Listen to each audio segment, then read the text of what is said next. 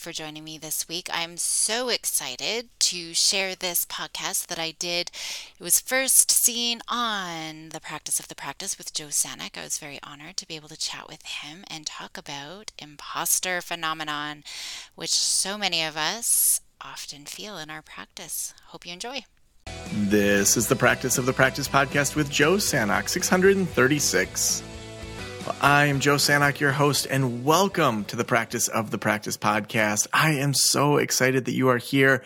The book launch for Thursday is the New Friday has been going amazing. Uh, we are doing so many awesome sales and had over two hundred media appearances in August, September, and October um, with C N B C's Making It, uh, as well a Harvard Business Review, Incorporated, Money, Forbes, and a bunch of just amazing podcasts. So if you have not yet picked up your copy of Thursday is the New Friday, make sure you grab that because uh, I'm sure you want to work fewer hours. And I really take you through just the, all of those steps in just reducing the number of hours that you're working, and then also just having way more fun. Um, that when you have more fun, when you have more downtime, it actually helps you do better and more creative work. Uh, but I got to tell you, throughout this process of writing a book, of uh, having HarperCollins sign me, of working with a top agent and then a writing coach. I mean, my writing coach, she was a former HarperCollins editor. She had produced Broadway musicals. She was just like a lady out of a Elizabeth Gilbert novel or something. She had lived probably five lifetimes in the one lifetime she had. Talk about feeling like an imposter. Uh, and, you know, there were times when I'm like hanging out with John Lee Dumas uh, at Podcast Movement or other people that I had spent so much time looking up to and was finally at this level of author as, you know, a HarperCollins author. And I felt a little insecure. Uh, it happens to the best of us. So I'm really excited about our guest today. Doctor Caroline Buzanko is a psychologist, mother, and international speaker. Caroline is an A D H D superhero and changer of lives. She works with kids, teens, and their families to help them build better lives by maximizing confidence, forging their resilience, and fostering strong connections. And with over twenty years working with families, her focus is on developing long-term success and well-being by creating meaningful change. She also works with professionals and educators looking for training and approaches to expand their own clinical effectiveness. So Caroline, welcome to the Practice of the Practice podcast. Thank you for having me. It's great to be here. Yeah, well, I am so excited to talk about feeling like an imposter and all of these kind of feelings around that.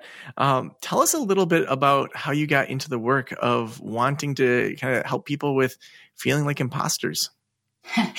It was probably during my own uh, PhD journey where I first started teaching about this and talking about it, because I did do grad school, you know, and started in where I am. You only need to have a master's to register as a psychologist. And so I was, had my own private practice for a few years, decided to go back and do my PhD. And I personally went through that imposter syndrome phenomenon uh, when I was trying to do my research, and that was just a topic that I really started researching more about and talking more and coaching more around, because it really is not just, you know, for us as therapists or, you know, doctoral graduates, really in all parts of life. And uh, it's really, you know, anytime we're taking on anything new or anything like that, but um, our brain's just not set up for us to be successful most of the time, which I'll talk a little bit about today. But with this imposter phenomenon, I mean, we never really get to experience that internal sense of success. And I was just finding over and over, people weren't feeling very successful. They were really beating themselves up all the time. And so um, and it didn't matter. It didn't matter what their education was or their experience or any other objective evidence of success. And they just weren't feeling that achievement within. So that's kind of really what got me on this topic, where you just see these really successful people who believe they have no ability at all. They're completely incompetent. Yeah, you know, it's really interesting. Oftentimes when people say that to me, I just throw some stats at them that like eight percent of the U S has a master's degree or higher. So, uh, you know, if you're in a room of one hundred average Americans, uh, odds are you're the only one that has a, a master's degree in counseling or clinical work. Um, and sometimes that gives people relief. Sometimes they're scared, like, oh man, I, I'm the only one here. Um, but it's, it, as I was as I was researching my chapter in Thursday is the New Friday about um, the internal inclination of moving on it, uh, I kind of discovered that there's sort of this spectrum of on one side, uh, there's speed, and on the other side is accuracy. And oftentimes people get paralyzed by perfection and focus too much on accuracy uh, instead of just speed of getting things done. Um, and it seems like the higher level education just teaches us accuracy, accuracy, accuracy. It's like if you do one wrong um, citation in a paper, uh, you know, your instructor just comes down on you. And, and that's just like not how the real world is, where if you do something wrong, you can always change it. Um, where would you say that some of this uh, kind of internal feeling of perfectionism, of uh, feeling like an imposter, where does that come from? Oh man, there's so many, there's so many different places where it could come from. I can't go through all of them, but I mean, one thing I was talking about was how our brain isn't set up for us to be, um, I mean, our brain's really set up for us to be anxious and depressed. It's looking out for us to be safe. And so safe means in our bed, hiding under our covers. And so it doesn't want us to be sticking our necks out there and taking risks and being vulnerable. So part of it's that, but you're right. I mean, the society, you know, I mean, we've got parental control. Um, there is a focus on smarts. I mean, anytime you talk to someone, you've got a P H D. Oh, you must be pretty smart to go to grad school. Well, no, it's, you know, the seventeen years of work that I had to put in to get that doctorate. Um, so there's lots of different pieces. I mean, social media is a huge part of it as well. Um, we've created this world of constant comparison, right? And there's just so much competition out there. It's, it's, it isn't enough just to be good at something, especially as we're growing up, right? High expectations is expected in all areas of life. So in high school, you can't just be the valedictorian anymore. You can't just volunteer. Being well-rounded isn't enough to get into some of the top universities. So there's this need to be effortlessly perfect in every area of life. And we don't really hear struggles of other people's successes, you know, unless it's a Hollywood movie that we're hearing of those, but just our everyday struggles. You know, people in our lives, everyday stories of our bosses or our peers. And, and we're not talking about the weaknesses and these feelings. So we feel then like we're the only ones. And the social media perpetuates that because there are these expectations to be happy, right? And, and people waste so much time posting this perfect life. And then it's worsening our self-esteem because we might believe that no one's going to really like the real us because we seem perfect and we're putting on this facade, right? But deep down, we really know we're not. And then we're perpetuating this belief that everyone else is happier or more successful and they all seem perfect, but we only know our own experiences. And so we think we're the only ones who aren't actually perfect. And so we place so much pressure on ourselves to be perfect. And then if anything goes wrong, we start beating ourselves up. Well, who am I to be a psychologist when I'm depressed or divorced or struggling with my kids? We fall into this, what's wrong with me sort of monologue. And so there's just so many different factors going into this, but knowing how our brain is and just society and, and social media, you know, this imposter phenomenon is really ubiquitous because most people at some point in their life experience it. And then you're talking about that perfectionism, which can really be paralyzing. We, we fall into this pattern where we believe we've deceived others, right? And then there's this discrepancy between how we think other people see us, this ideal self, and our perceived self. And so then that's paralyzing in terms of, oh my gosh, I got to put out perfect work out there. And then it becomes crippling because it's very vulnerable for us to be the best versions of ourselves. Right? It's way easier just to half-ass it and do nothing because then no one can judge us because now we've got a really good excuse for why we failed. Well, I didn't put in enough time. I didn't have enough time, right? If I really gave it my all, it would be so much better. But if we give it our all and we fail, what does that say about us? that can be really harmful. So there's that pressure to live up to that successful image, but there's this fear of being exposed, and it becomes crippling. It takes us out of the game at the end of the day. And when you're working with people on, you know, being less uh, kind of paralyzed or, you know, not feeling like an imposter, take us through some of those those steps or mindsets that help people move away from that. Yeah, self-reflection is really important. I mean, we all have negative thoughts, but it's when it takes over. So, you know, reflecting on our experiences, what implications does this imposter phenomenon have for practice? If we're questioning our competency as we're working with a client, for example, that's taking us out of the moment of being with the client, right? Or stops us from growing our practice. So that self-reflection is important. Where are we sabotaging ourselves? So what's more important, not so much as where this all comes from, what's more important to think about is what's maintaining this vicious cycle, those maintaining variables. So we got to first get honest about where we, for example, might be avoiding things, looking at those thought traps that we all know about, the all or nothing, you know, got to be perfect, otherwise I'm a failure, the mind reading, assuming people are judging us, um, looking at all of those kinds of things, and, and excuses too. You know, I can only do good work under time pressure. We ha- we see a lot of these misguided attributions, or I could have done better if I gave myself more time.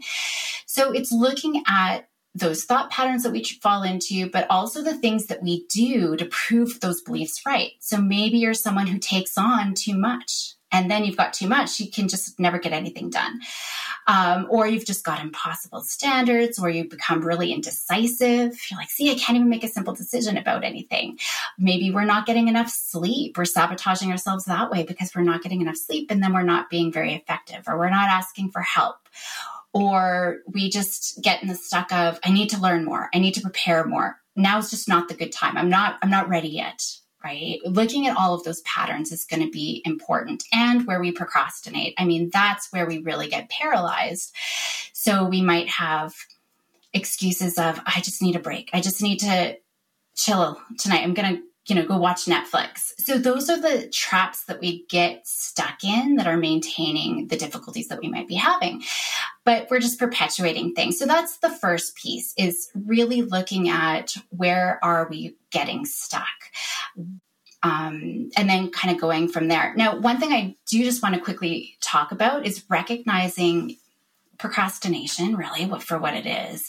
Um, people are probably going to balk at me because no one really likes this word and it's got heavy con- connotations, but we're part of a cult. Us perfectionists are part of a cult. When you're in a cult, you don't recognize it, right? Our brain is like a cult leader where we get sucked into these ridiculous ideas that we wholeheartedly believe, but it's just an illusion. Just because we believe it doesn't mean it's true. So I often ask, you know, clients that I'm working with, I'll ask them questions about, just because, you know, you believe it doesn't mean it's true. So, Joe, for you, what did you learn uh, when you swallow gum? How long do you think it sits in your stomach if you swallow mm, it? I think I learned it sits there like thirty years. I learned seven years. Yeah. So seven years or yeah, forever, probably seven. Right? I, it was a long, I mean, as a kid, like seven years is thirty years. And like, you know, yeah. forty year olds were the same as ninety year olds. So totally. Yeah. So seven years, this gum's going to sit. No, like within a week, it's gone. And I remember things like, well, camels, do you know what's in camels' humps? Um, Man, now I feel like uh, I should have paid attention more. I, I think it was water, but that's probably not true.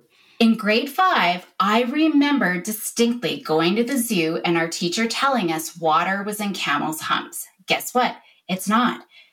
Fat. It's fat that's in their hump. So just because we believe something doesn't mean it's true. So I like doing optical illusions and little things like that, yeah. just to lighten the mood, right? Just to kind of get us out. But it's language that paralyzes us. Um, so finish what I say. Once upon a time. There's no place like home.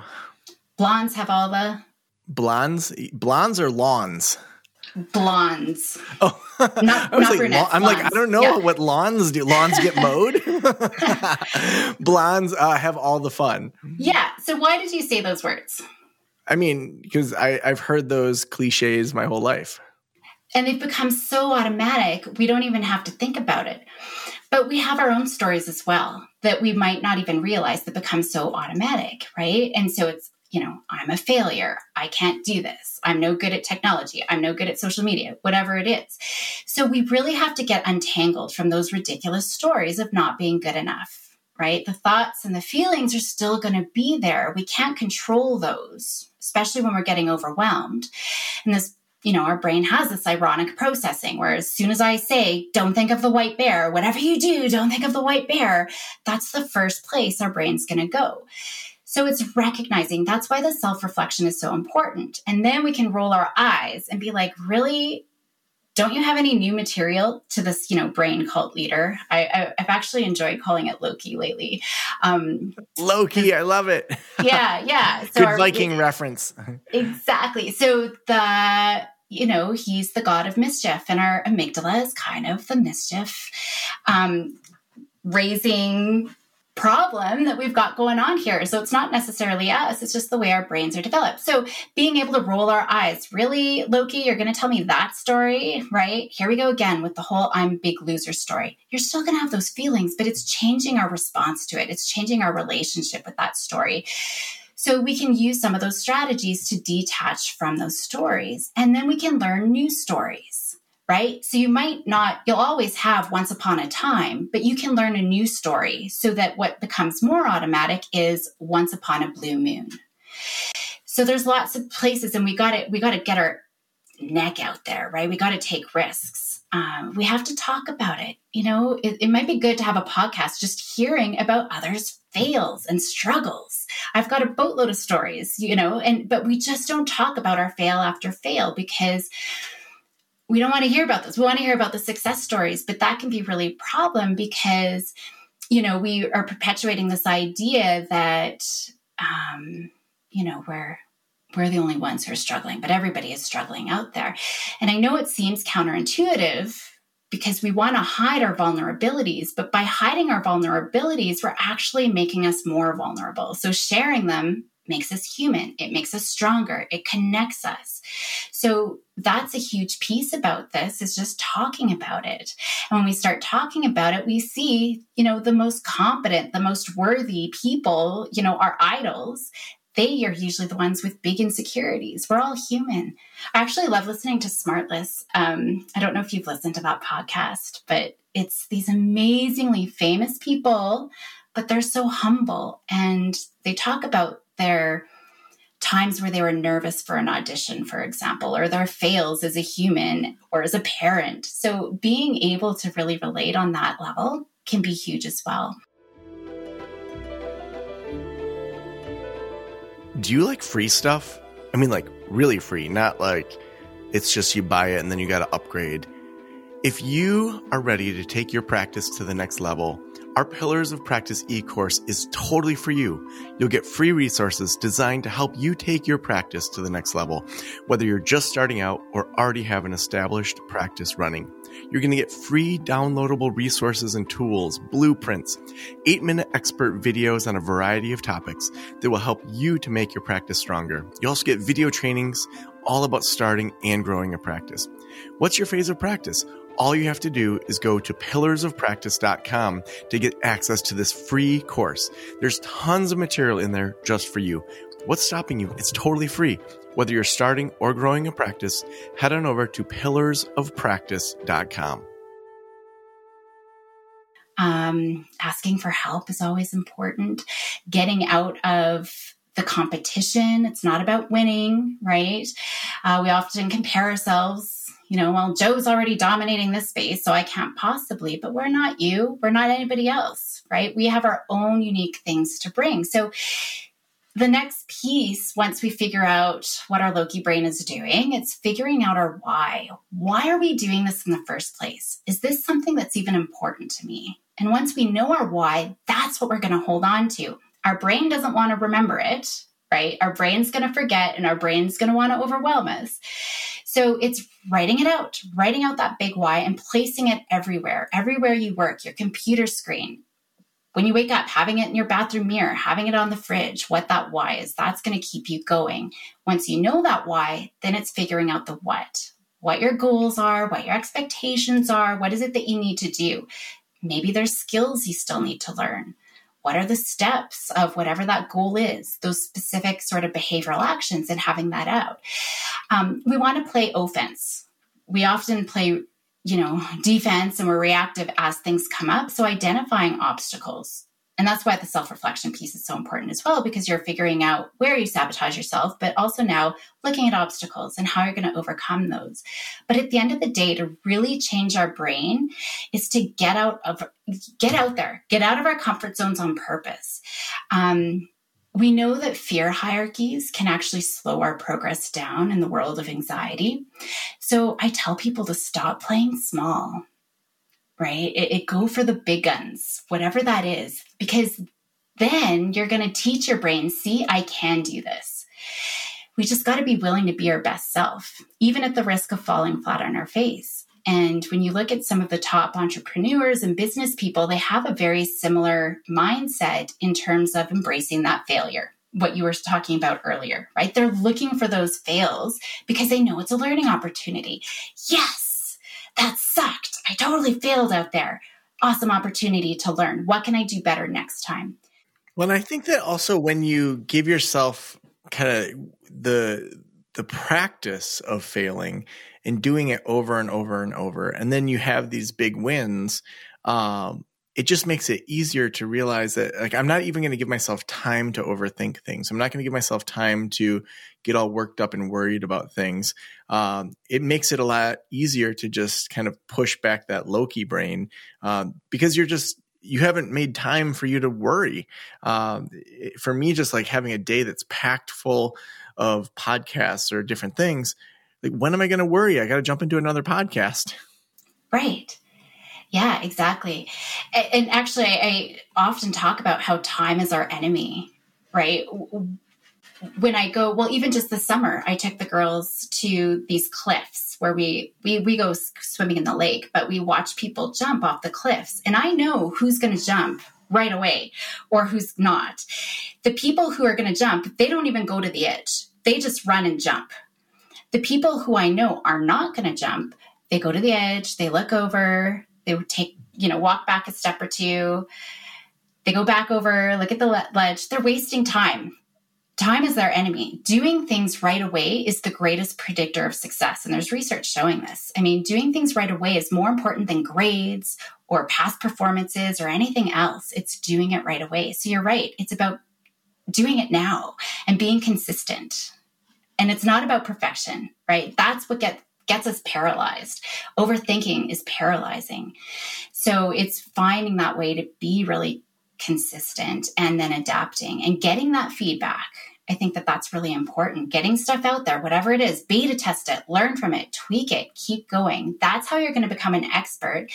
And, and that's how you're going to rewire your brain, because you're teaching yourself that, hey, I did that. And even though I failed, maybe I fell flat on my face, I'm still alive, I'm still breathing, and now I know exactly what I need to do to make it better. Or you you learn, hey, I am pretty awesome, right? But until you actually take that leap, you're never going to learn that you're anything other than what your low-key brain is telling you.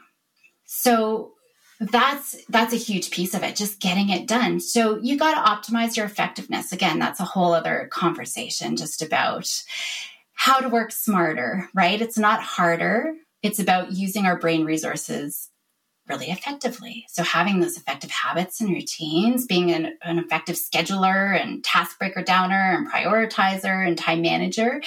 Um, again, looking at language shifts, you know, we can beat ourselves up. I did something wrong and I've got no willpower, but I like talking about little henchmen. You know, we're talking about Loki and maybe all the other Lokis too, that they're robbing time from us. So where are your time robbers? Maybe it's social media. Maybe it's your email. So finding those and putting those little henchmen in their place. Um, I do. I, I did want to share just a productivity schedule. I think that that's really helpful.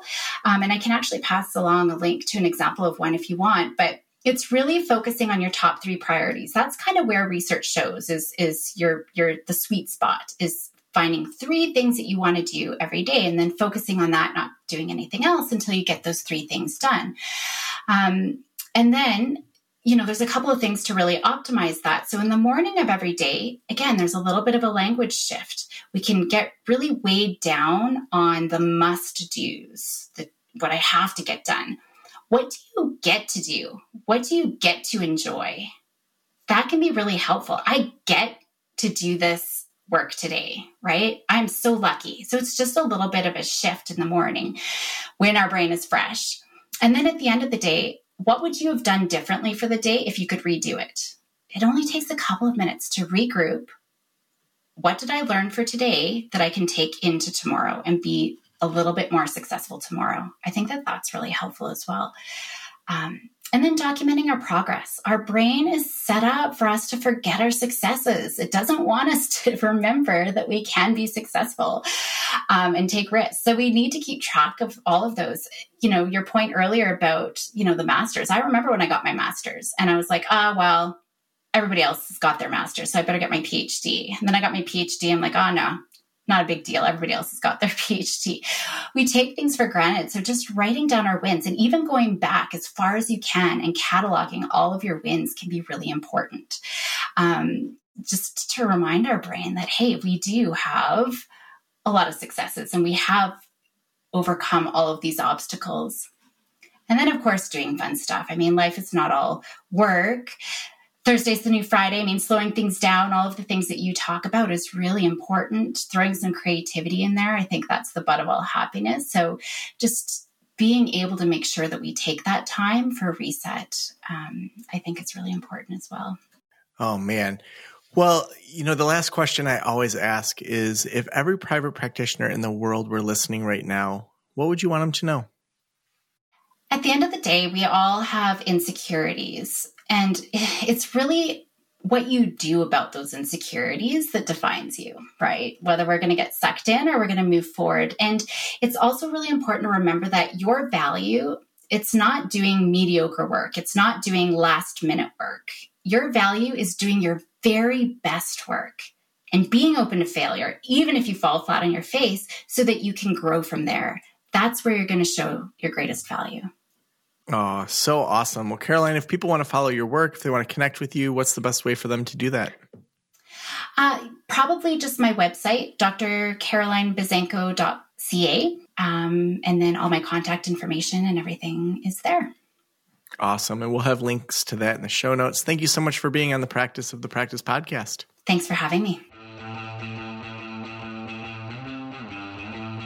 We all have these feelings of being an imposter, and, you know, sometimes that's a good thing. A lot of times that's a good thing. It means you're pushing yourself. It means that you're stepping into new territory, that you're not just laying in bed and being safe, and you're not just staying at your private practice and being safe, that you're actually doing big things in the world. And so go push back against that imposter syndrome. Go take some of these techniques and turn them into something that will help you get to the next level. You know, uh, our sponsor for today is actually one of our e-courses that we're offering totally free for you, and it is called Pillars of Practice. So over at pillars of practice dot com, you can sign up for this. If you are brand new to private practice, there is a curriculum for you. If you have a practice that you're growing, uh, maybe you've got some clinicians, we have a different one for you. We have some eight-minute experts in there around a bunch of topics. And so we set the timer, and for eight minutes, it's just rapid fire. It's so awesome to see how much content they can give us in eight minutes. So these eight-minute experts just rock it out for eight minutes. So you get full access to that, a bunch of downloads. We brought together a lot of the things that we used to offer as individual downloads, just all in one spot. So it's just tons of free stuff that's going to help you get to that next level. So that's over at pillars of practice dot com. Thank you so much for hanging out with me and letting me into your ears and into your brain. Have an amazing week. I'll talk to you soon. Special thanks to the band Silence is Sexy for your intro music. We really like it. And this podcast is designed to provide accurate and authoritative information in regard to the subject matter covered. It is given with the understanding that neither the host, the publisher, or the guests are rendering legal, accounting, clinical, or other professional information. If you want a professional, you should find one.